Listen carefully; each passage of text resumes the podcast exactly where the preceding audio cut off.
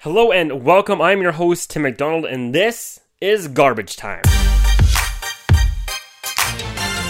Alright, the NHL playoffs are quickly approaching and teams are starting to clinch spots. Already punching their ticket into the playoffs, the Vegas Knights, Colorado Avalanche, Minnesota Wild, and Carolina Hurricanes.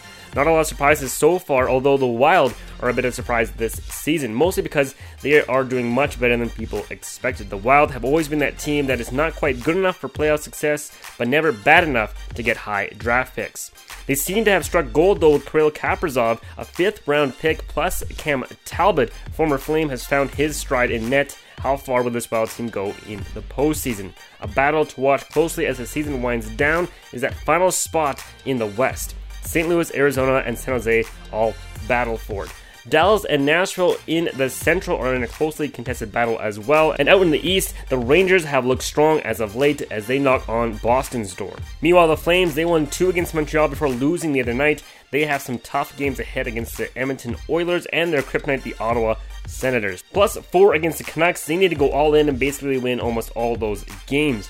Gaudreau has been hot as of late, 10 points in 8 games but the injury to Noah Hanifin really hurts, looking to Valimaki and Kylington to step up in his absence. So lots of interesting races as the season wraps up. Connor McDavid, what is there to say about this guy?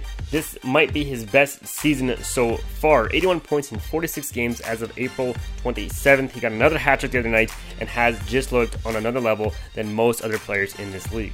Can he carry this team with Leon Draisaitl through the playoffs? I don't trust his supporting cast, but definitely having the best player in the world helps your case. We will see how the last little bit of the season goes before the playoffs begin. Off the ice and onto the pitch, Shohei Ohtani is also in a league of his own. The Angels star has been striking out batters left and right and can hit and score runs himself. Not very often do you get a player of that caliber in the MLB.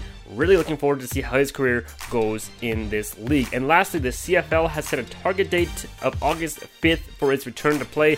I'm sure Canadian football fans are excited about that, as we have not seen a CFL game since 2019.